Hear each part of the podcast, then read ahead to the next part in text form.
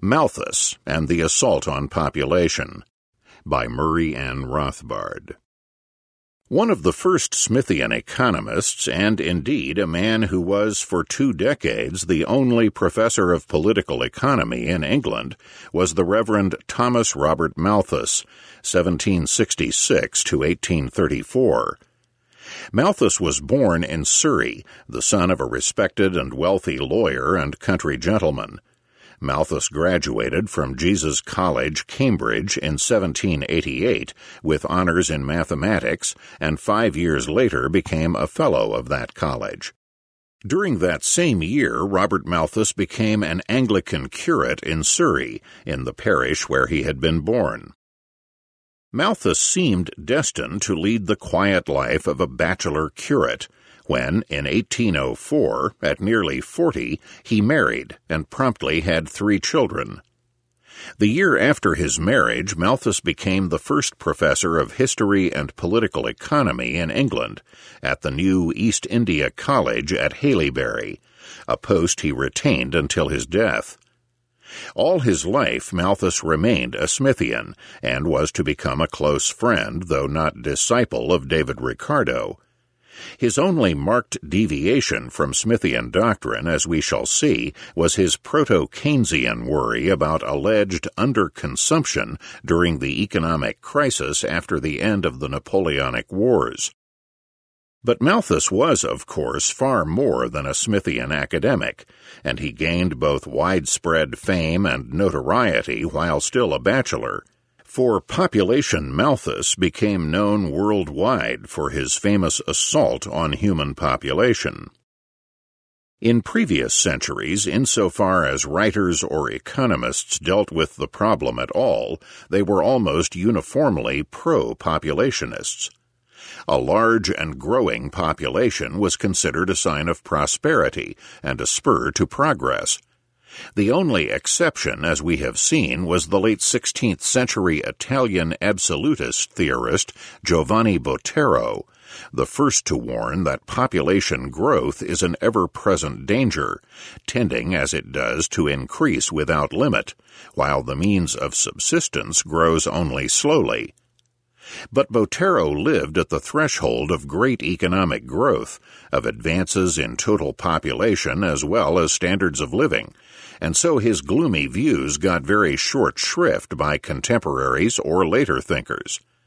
Indeed, absolutists and mercantilists tended to admire growing population as providing more hands for production on behalf of the state apparatus, as well as more fodder for its armies. Even those 18th century writers who believed that population tended to increase without limit, curiously enough, favored that development. This was true of the American Benjamin Franklin, 1706 to 1790, in his Observations Concerning the Increase of Mankind and the Peopling of Countries, 1751, Similarly, the physiocrat leader Mirabeau, in his famous The Friend of Man, or A Treatise on Population, 1756, while comparing human reproduction to that of rats, they would multiply up to the very limit of subsistence like rats in a barn, yet advocated such virtually unlimited reproduction. A large population, said Mirabeau, was a boon and a source of wealth, and it was precisely because people will multiply like rats in a barn up to the limit of subsistence that agriculture, and hence the production of food, should be encouraged. Mirabeau had picked up the rats in a barn metaphor from Cantillon, but unfortunately did not inherit Cantillon's highly sensible and sophisticated optimum population realization that human beings will flexibly adjust population to standards of living and that their non-economic values will help them decide on whatever trade-offs they may choose between a slightly larger population or a smaller population and higher standards of living. Mirabeau's co-leader of physiocracy, Francois Quesnay, however, converted him to a gloomy view of the influence of the alleged tendency to unlimited population growth on standards of living. Adam Smith, Malthus's standard bearer in economics, managed in a typically confused and contradictory fashion, at one and the same time, to provide Malthus with all his ammunition for gloom and doom, while remaining a cheerful proponent of large and growing numbers of people. For on the one hand, Smith opined that people would indeed insist on breeding up to the minimum of subsistence, the essential Malthusian doctrine. But on the other, Smith asserted cheerfully that the most decisive mark of the prosperity of any country is the increase of the number of its inhabitants. At about the same time that Adam Smith was sinking into confusion and paving the way for the unfortunate anti population hysteria of Robert Malthus, the unheralded Abate Antonio Genovesi, the first professor of economics on the continent at the University of Naples, was pointing the way to a very different solution to the population question. In his Lezione di Economia Civile, 1765, this excellent utility value theorist was reminiscent of Cantillon's insight about an optimum population. Under any given conditions, he pointed out, population can either be too large or too small for optimum happiness or living standards. Robert Malthus was moved to consider the population question by wrestling in friendly and repeated argument with his beloved father, Daniel, a fellow country squire in Surrey. Daniel was a bit of a radical and was influenced by the utopian and even communistic opinions of the day. He was a friend and great admirer of the French radical Jean Jacques Rousseau. The 1790s was the era of the outburst of the French Revolution, and it was a decade when ideas of liberty, equality, utopia, and revolution were very much in the air. One of the most popular and influential radical works in England was William Godwin, 1756 to 1836's Inquiry Concerning Political Justice, 1793, which was for a time the talk of England. Godwin, son and grandson of dissenting ministers, had himself been a dissenting minister when he lapsed into secularism and became a radical theorist and writer. In his utopian belief in the perfectibility of man, Godwin has been generally bracketed with the distinguished French philosopher and mathematician Condorcet, whose great paean to optimism and progress, sketch for an historical picture of the progress of the human mind, 1794, was remarkably written while in hiding from the Jacobin terror and in the shadow of his arrest and death. But the two optimists were very different. For Condorcet, close friend of Turgot and admirer of Adam Smith, was an individualist and a libertarian, a firm believer in free markets and in the rights of private property. William Godwin, on the other hand, was the world's first anarcho communist, or rather, voluntary anarcho communist. For Godwin, while a bitter critic of the coercive state, was an equally hostile critic of private property. But in contrast to late 19th century anarcho communists such as Bakunin and Kropotkin, Godwin did not believe in the imposition of rule by a coercive commune or collective in the name of anarchistic no rule. Godwin believed not that private property should be expropriated by force, but that individuals, fully using their reason, should voluntarily and altruistically divest themselves of all private property to any passer-by. This system of voluntary abasement, brought about by the perfectibility of human reason, would result in total equality without private property. In his voluntarism, Godwin was thus the ancestor of both the coercive communist and the individualist strains of 19th century anarchist thought. In his way, however, Godwin was every bit as, and even more, appreciative of the benefits of individual freedom and a free society as was Condorcet. He was sure that population would never grow beyond the limits of the food supply, for he was convinced that there is a principle in the nature of human society by means of which everything seems to tend to its level, and to proceed in the most auspicious way when least interfered with by the mode of regulation. The Marquis de Condorcet, sensibly enough, was also not worried about excessive population growth wrecking the future libertarian and free market utopia that he envisaged for the future of man. He was not worried because he believed that on the one hand, science, technology, and free markets would greatly expand the subsistence available, while reason would persuade people to limit population to numbers that could be readily sustained. William Godwin, however, was not content with this intelligent treatment of the problem. On the contrary, in the first place, Godwin worried, in proto Malthusian fashion, that population did always tend to press on resources so as to keep living standards down to subsistence level. He believed, however, in some sort of leap in being, a new Godwinian man, and institutions where reason would instead prevail. It would prevail, in fact, by reason making man master of his passions to such an extent that sexual passion would gradually become extinct, and advancing health would make man immortal. We would then have a future human race of immortal and ever aging adults, a utopia that seems impossibly dotty. The men, therefore, will probably cease to propagate the whole will be a people of men, and not of children. Generation will not succeed generation, nor truth have, in a certain degree, to recommence her career every thirty years.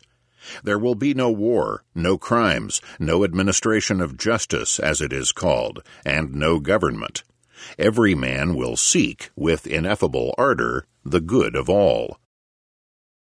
William Godwin had learned of the alleged eternal pressure of population down to subsistence from Dr. Robert Wallace, 1697 to 1771, a Scottish Presbyterian minister who had set forth his allegedly utopian government in his Various Prospects of Mankind, 1761.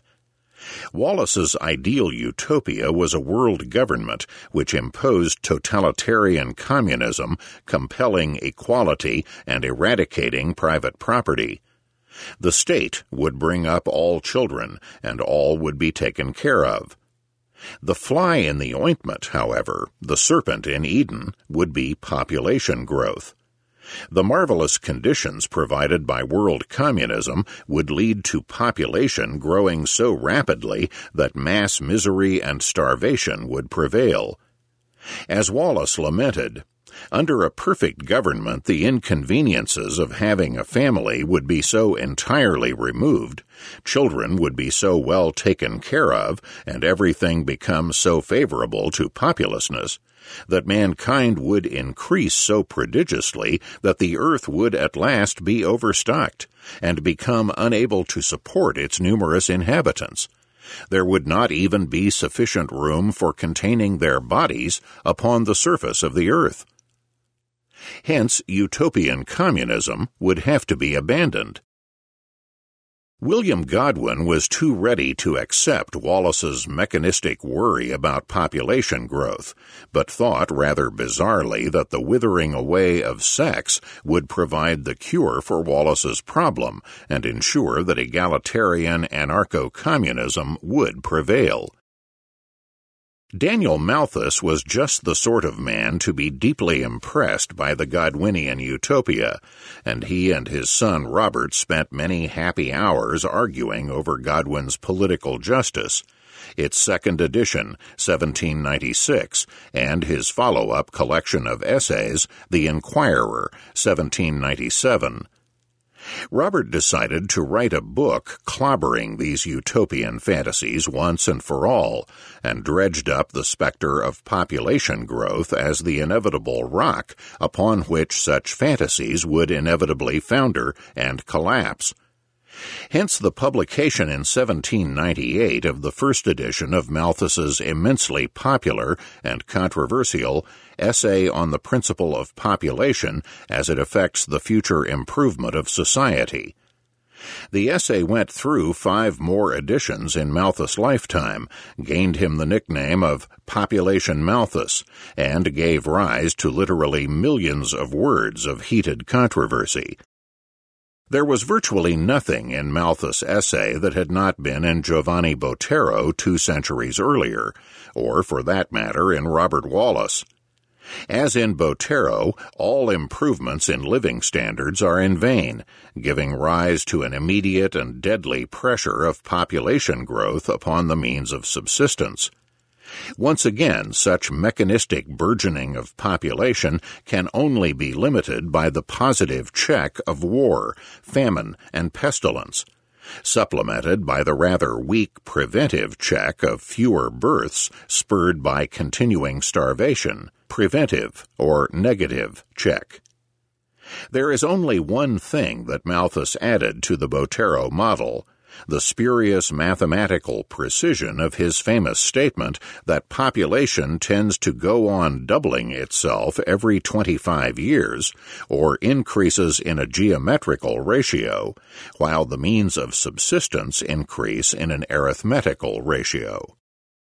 It is not easy to see why Botero's anti population hysteria was properly and understandably ignored in an age of joint growth in population and living standards, while Malthus, writing in a similar period of growth, should sweep the Western world one reason was undoubtedly the fact that Malthus set himself with verve and self assurance against the highly popular and influential writings of Godwin, as well as against the ideals of the French Revolution.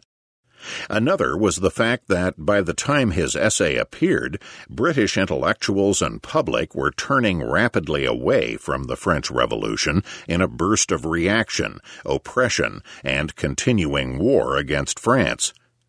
Malthus had the good fortune of being in tune with the latest twist of the zeitgeist.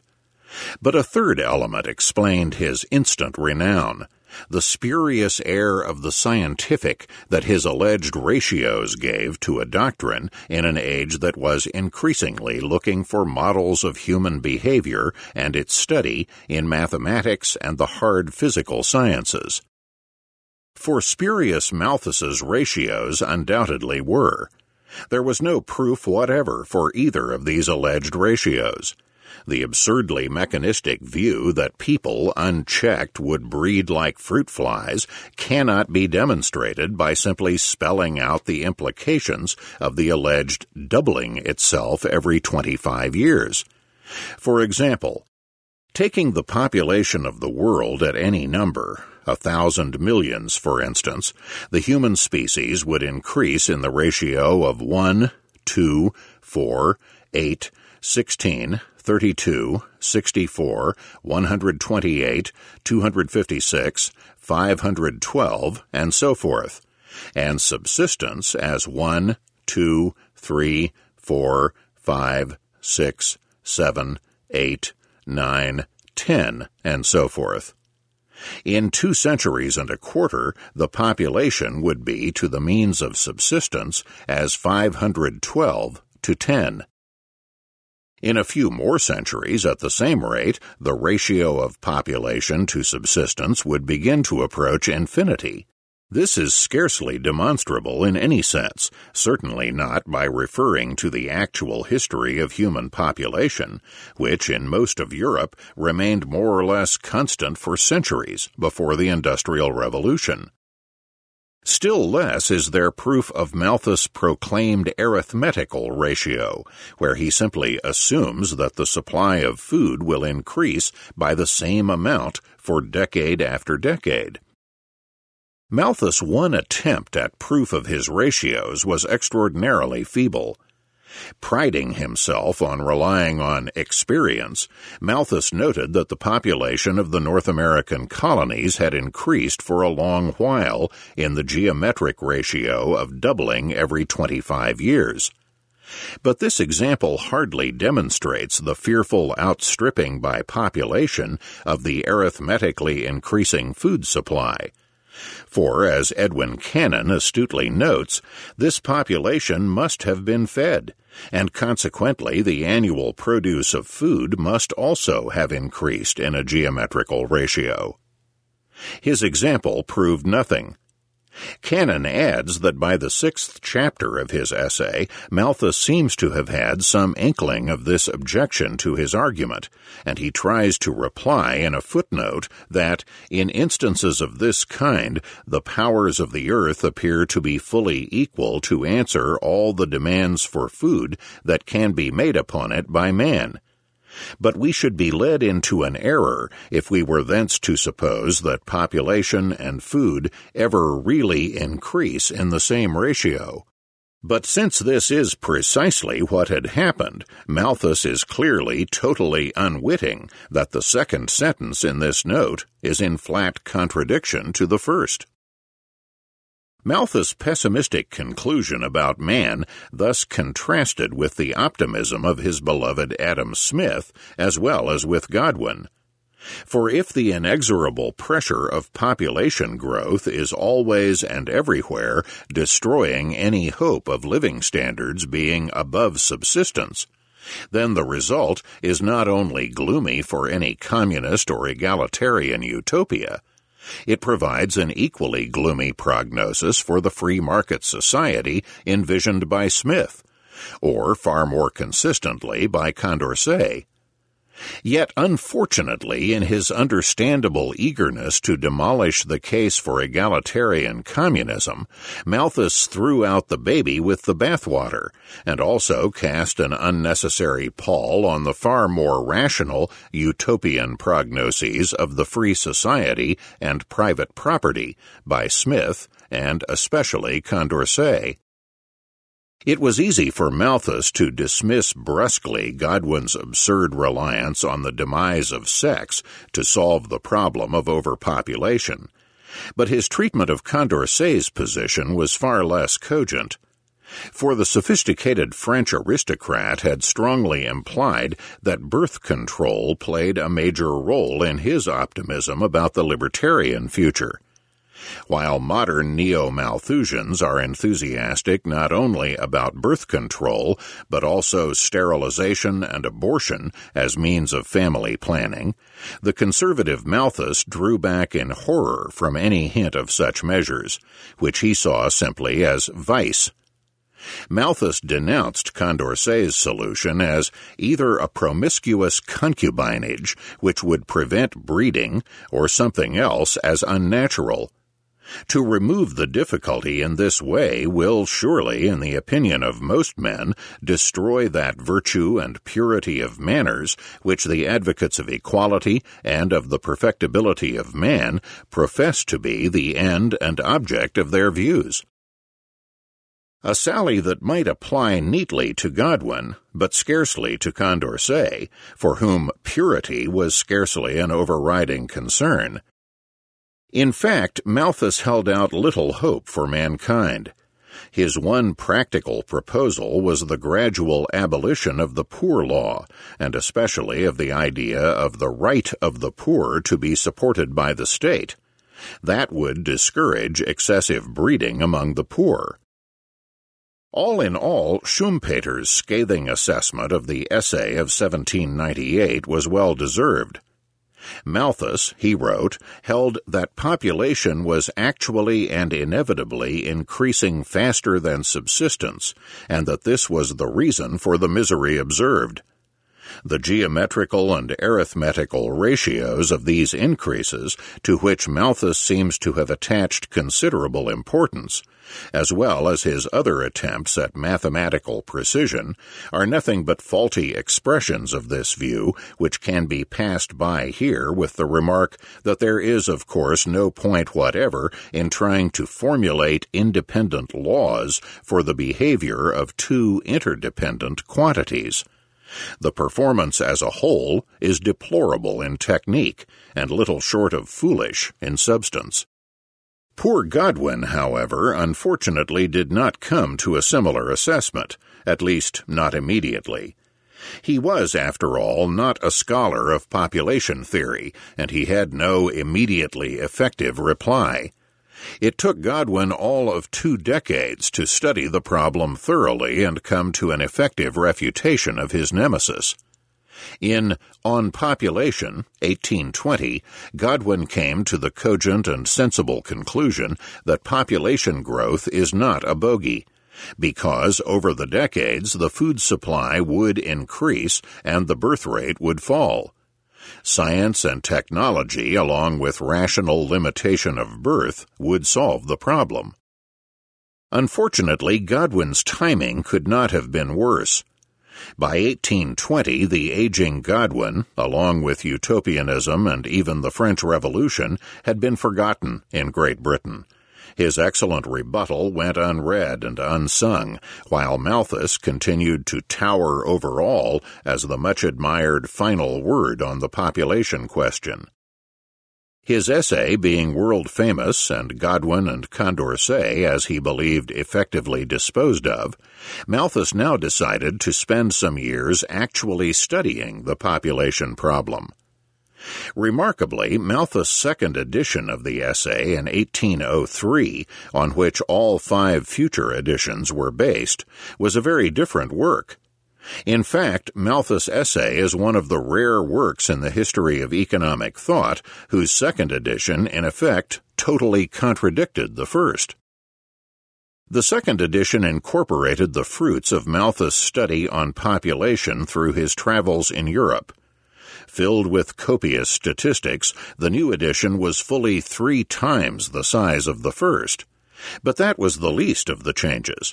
For whereas in the first edition the preventive check was minor and hopeless, as well as a generally vicious possibility for solution, Malthus now acknowledged that another negative or preventive check, one that entailed neither vice nor misery, was a real possibility for ameliorating or even suspending the eternal pressure of population upon the food supply.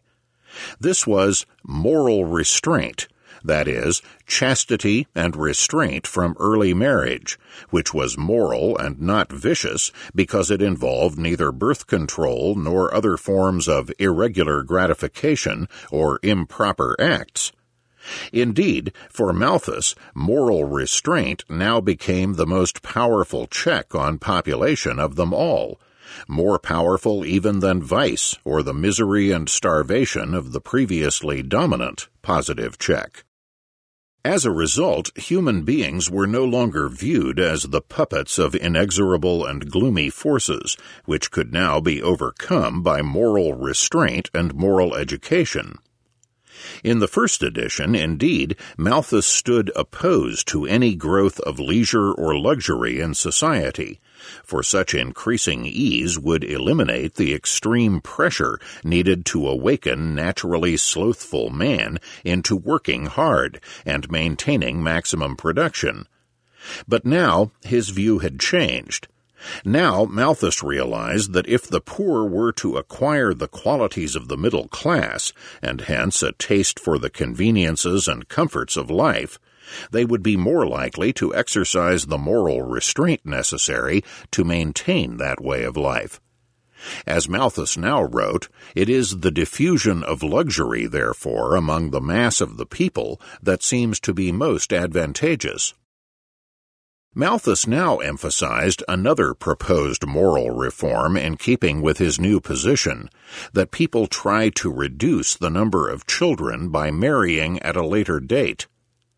Such moral restraint, he was now convinced, entailed neither of the two dread checks of vice or misery. Alexander Gray's discussion of this theme is marked by his characteristic insight and wit. Contrary to the usual view as to what is involved in Malthusianism, he restricts himself to telling us not to be in too great a hurry to get married with a special appeal to his women readers, who, if they could look forward with just confidence to marriage at 27 or 28, should and would prefer to wait until then, however impatiently the privation might be borne by the men. This is the voice of a dear and kindly old uncle, rather than the monster for whom Malthus has so frequently been mistaken and it is as ineffective as the advice of an uncle in such matters usually is. For even with marriage at twenty eight, there is time for a disconcerting and devastating torrent of children. Oddly enough, however, Malthus' new view was not very far removed from his enemy Godwin's invocation of virtue, prudence, or pride in limiting the growth of population. Shorn of the nonsense of the withering away of sex, Godwin was now vindicated, and Malthus seemed implicitly to agree by taking the refutation of Godwin and Condorcet, who had now faded from public view, out of the title page of the second edition. Unfortunately, however, Malthus never acknowledged any change whatever Godwin rightly complained that Malthus had co opted his own major criticism without credit or even acknowledging the abandonment of his own views. Malthus maintained from 1803 onwards that his thesis had not at all been changed, but only elaborated and improved. His changes were stuck into the text in passing, while he continued to place great importance upon his arbitrary ratios. His changes were evasive rather than frank.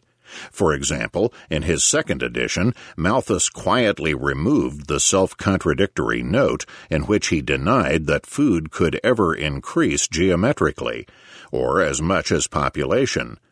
In fact, he virtually admits that food has sometimes increased geometrically in new colonies, that is, in North America.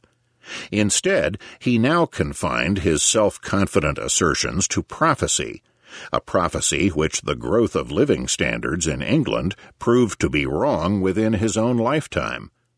And yet, Malthus continued to write that his ratios were self evident, even though he conceded that it was impossible to find out what the rate of increase of unchecked population would actually be. In the end, as Cannan justly declares, the essay on the principle of population falls to the ground as an argument and remains only a chaos of facts collected to illustrate the effect of laws which do not exist. Malthus, in fact, had executed a cunning and successful tactical maneuver. He had introduced enough qualifications and concessions to fuzz over his argument. He and his followers could maintain the full arrogance and error of the first edition, and then, if challenged, beat a clever retreat by bringing up the qualifications and asserting that Malthus had anticipated and met all the charges against him. He was able to maintain the hard nosed position of his first edition while being able to fall back on the cloudy concessions of his second. As Schumpeter writes, the new formulation made it indeed possible for adherents to this day to take the ground that Malthus had foreseen and accounted for practically everything opponents might say. He adds that this does not alter the fact that all the theory gains thereby is orderly retreat with the artillery lost. Unfortunately, however, neither Malthus' followers nor even many of his astute critics realized this point. And so, Malthus and his followers had ensconced themselves in the security of a theory that, regardless of the facts, could never be refuted. Or they could fall back on what Schumpeter calls the horrible triviality that if, indeed, population increased geometrically forever, and food barely increased at all, then enormous crowding and misery would result. Unfortunately, Malthus' own self-serving interpretation of the changes of his second edition was adopted by nearly all his contemporaries, friends and critics alike, as well as by historians until recent years. Most of Malthus' readers, for one thing, had been swept away by the verve and panache of his first edition, and simply didn't bother reading the much longer and stodgier second. Instead, they simply and conveniently interpreted the new material as merely empirical documentation of Malthus' original thesis. Even his more thoughtful readers interpreted moral restraint as just another negative check on population, a mere refinement of the basic theory. And so, thus protected and interpreted, Malthus' fallacious and inchoate principle of population carried the day, and adopted enthusiastically by Ricardo and his followers was to become enshrined into British classical economics. As we shall see further in Volume 2, even though Nassau W. Senior in effect devastatingly refuted Malthus, his own piety toward Malthus and his image allowed Malthusianism to remain at least officially enshrined in economic thought. It is an unfortunate story. Thus, as Schumpeter writes, the teaching of Malthus' essay became firmly entrenched in the system of economic orthodoxy of the time, in spite of the fact that it should have been, and in a sense was, recognized as fundamentally untenable or worthless by 1803 it became the right view on population, which only ignorance or obliquity could possibly fail to accept part and parcel of the set of eternal truth that had been observed once for all. Objectors might be lectured if they were worthy of the effort, but they could not be taken seriously. No wonder that some people, utterly disgusted at this intolerable presumption, which had so little to back it, began to loathe this science of economics quite independently of class or party considerations, a feeling that has been an important factor in that science's fate ever after. Certainly, the triumph of the Malthusian fallacy played an important role in the common view that the science of economics itself was and is cold, hard hearted, excessively rational, and opposed to the lives and welfare of people.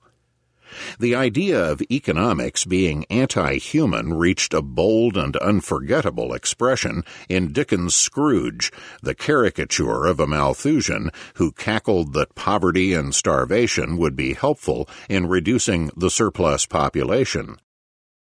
In the last half of the 19th century, as Schumpeter writes, the interest of economists in the population question declined, but they rarely failed to pay their respects to the shibboleth. Then, in the early decades of the 20th century, at the very same time as the birth rate in the Western world began to decline sharply, economists revived their interest in Malthusian doctrine. Schumpeter's irony was properly bitter. An ordinary mortal might have thought that the fall in the birth rate and the rapidly approaching goal of a stationary population should have set worrying economists at rest. But that mortal would thereby have proved that he knew nothing about economists. Instead, at the same time that more economists stressed Malthusianism, others stressed precisely the reverse. While some of them were still fondling the Malthusian toy, others zestfully embraced a new one. Deprived of the pleasure of worrying themselves and of sending cold shivers down the spines of other people on account of the prospective or present horrors of overpopulation, they started worrying themselves and others on account of a prospectively empty world. By the 1930s, in fact, economists and politicians were howling about the imminence of race suicide and an excessively falling birth rate. The Great Depression, as we shall see, was blamed by some economists on a birth rate which had started falling decades before. Governments such as France, mindful also of their need for cannon fodder, gave bounties to large families. Then, by the 1960s and 1970s, anti population hysteria arose again, with ever more strident calls for voluntary or even compulsory zero population growth. And countries such as India and China experimented with compulsory sterilization or compulsory abortion. Characteristically, the height of the hysteria in the early 1970s came after the 1970 census in the United States noted a significant decrease in the birth rate and the beginnings of an approach toward a stationary state of population. It was also observed that various third world countries were beginning to see a marked slowing of the birth rate a few decades after the fall in death rate due to the infusion of Western advances in medicine and sanitation. It looked again as if people's habituation to higher living standards will lead them to lower the birth rate after a generation of enjoying the fruits of lower death rates. Population levels will indeed tend to adapt to maintain cherished standards of living. It looks as if Godwin was right that given freedom, individuals in society and the marketplace will tend to make the correct birth decisions. The Ludwig von Mises Institute hopes you have enjoyed this audio Mises Daily. For a world of free market literature, media, and discussion, visit Mises.org.